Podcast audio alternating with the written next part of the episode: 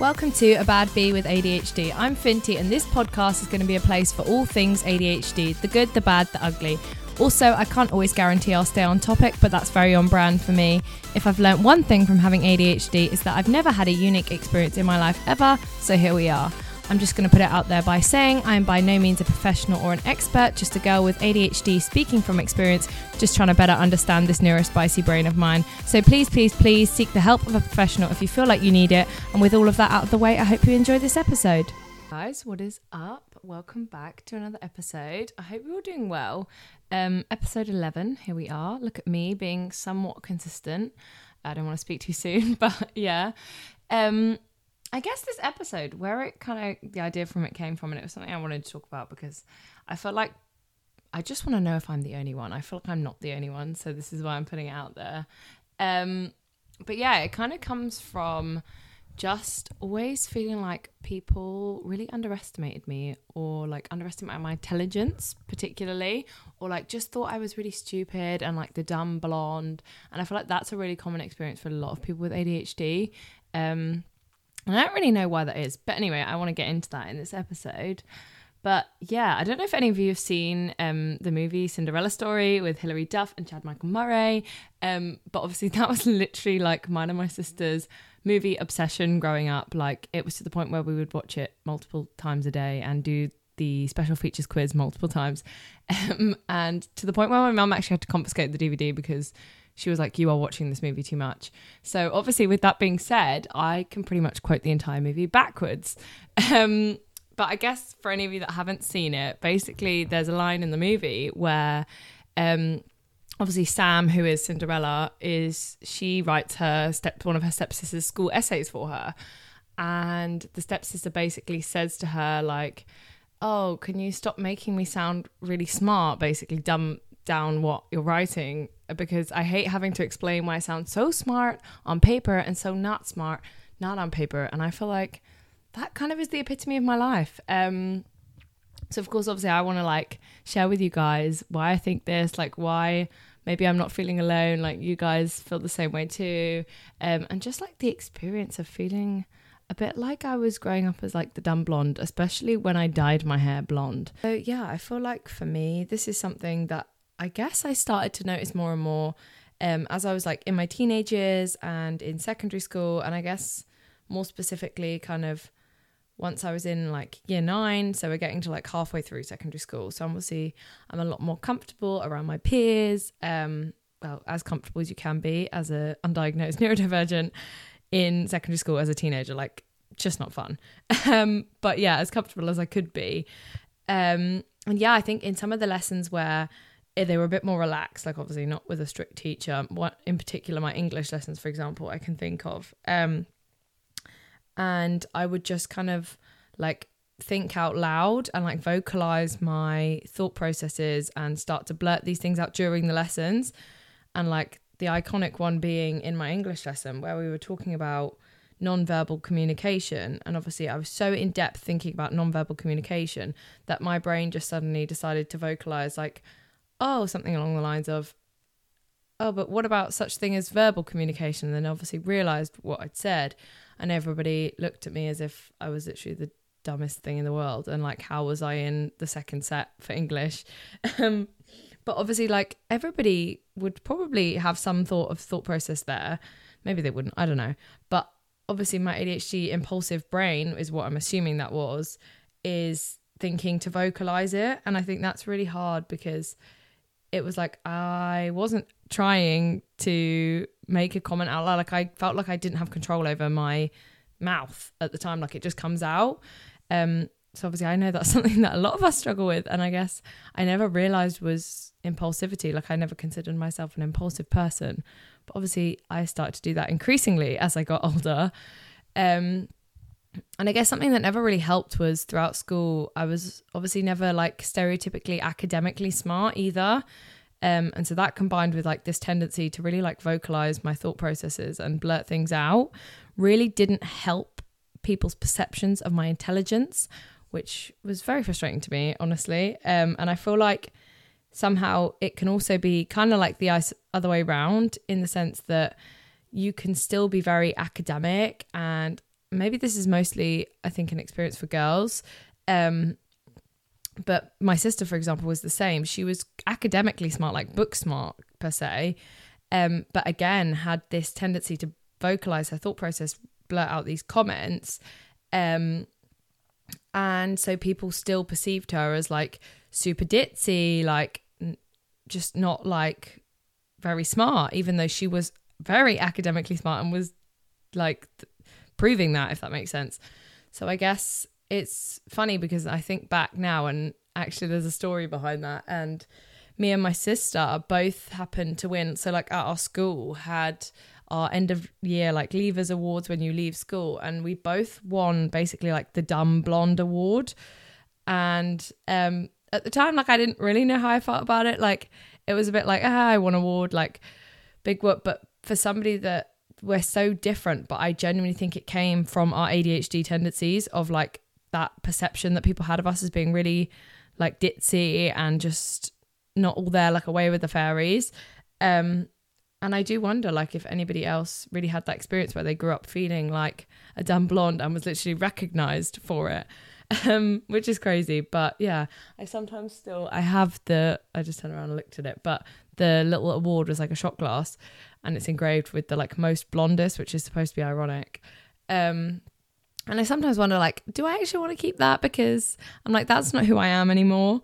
But yeah, I definitely wonder if I'm not the only one that had these kind of experiences. And I do feel like it was almost kind of frustrating for me because I think a lot of people thought it was like an act and that whole like pick me girl thing who like really tries to act stupid and ditzy to be liked and especially by boys. Um, and obviously I guess maybe that's what people genuinely thought it was that I was doing. But obviously I can very much assure you that like I didn't want to sound stupid. Like, in fact, it was genuinely the opposite. And I remember there was actually another occasion in said English class, actually, where I actually made a very observant like point that I guess nobody had like considered or thought of. And genuinely, everyone in my class, the teacher included, was shocked to the core that I'd come like this sentence had come out my mouth. They were like, "Huh? Like she said that?" Um, and I feel like that was a big thing for me because that was something I really wanted to like prove my intelligence to other people, um, which I don't do anymore now. Like, let's just put that out there because screw that. That was a waste of time. But obviously, I was a teenager. I didn't know any better. You know, we're all like desperate to be validated and liked. But here's to not doing that. And that is on growth. But yeah, now maybe I'm going to be like out on a whim here and say this is just me. And I might even sound a little bit crazy by saying this, but I do feel like I'm very smart in my own head. Like I'm so articulate and I honestly have like full on intelligent conversations with myself in my own head, which sounds crazy, I know. Um but yeah, I guess the frustrating thing for me is when it comes to like articulating that in a conversation with another person, I feel like I can just I'm so unable to get it to come across in that way. Um and it's so frustrating. Like I think that's probably one of the things I struggle with the most. Um, is just generally like conveying how I wish to sound to others in the way that I sound to myself, which is very strange, I know. But um, I just wish I could put the same ideas and thoughts that I have into words. Um, because sometimes it just comes out like a whole load of nonsense, and I really wish that wasn't the case. Um, and I do feel like to an extent that's where university honestly was like really helpful for me um, and to realize that I was capable of like articulating my thoughts. And obviously, I was very much blessed in the sense that my lecturers really just let me kind of like constantly vocalize my thoughts and ideas and thought processes in my seminars and whatnot, because obviously that kind of taught me and allowed me to like learn the ways to like combine all of the thoughts and crazy ideas that were going on in my head and like get them across into my work, which obviously worked because I got my first. So yeah, that happened.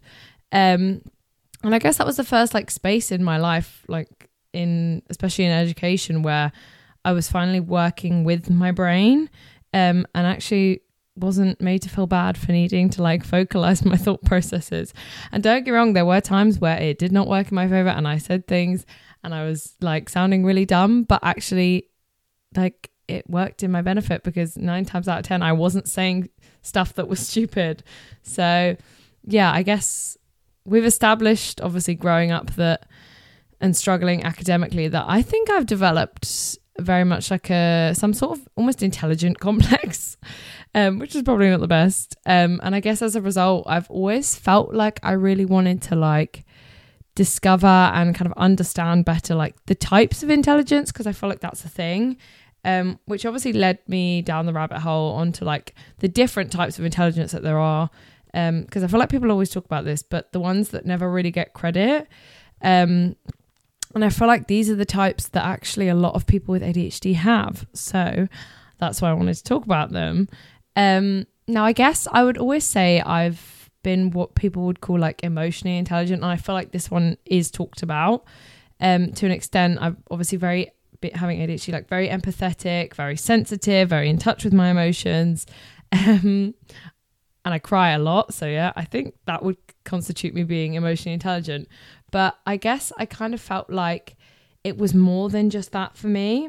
And I always just wondered, is there other kinds? Like, because I know they're street smart, but I wouldn't say I'm necessarily like street smart in the sense of I don't know how to navigate a city really well and be that kind of thing. So, yeah, but then I came across a TikTok actually really recently, which kind of opened doors for me. And it was this guy speaking about social intelligence. And I was like, whoa, whoa, whoa, whoa, hold up, wait a damn minute. Like, I feel like maybe this is what I have or what I am or however you would put it. But yeah, it obviously then I went down the rabbit hole and like looked up about social intelligence and it's effectively in a nutshell is like the ability to understand your own and others actions and I was like oh my gosh this makes so much sense as being like an incredibly self-aware ADHD girly my whole life obviously going undiagnosed and picking up on my actions and the way people respond to me and the way people respond to certain situations, you just become almost like hyper vigilant of reading people and others. Um, so I feel like a lot of us have developed this like social intelligence without even realizing it, which is pretty crazy. And obviously, I think it's developed a lot more as I've got older.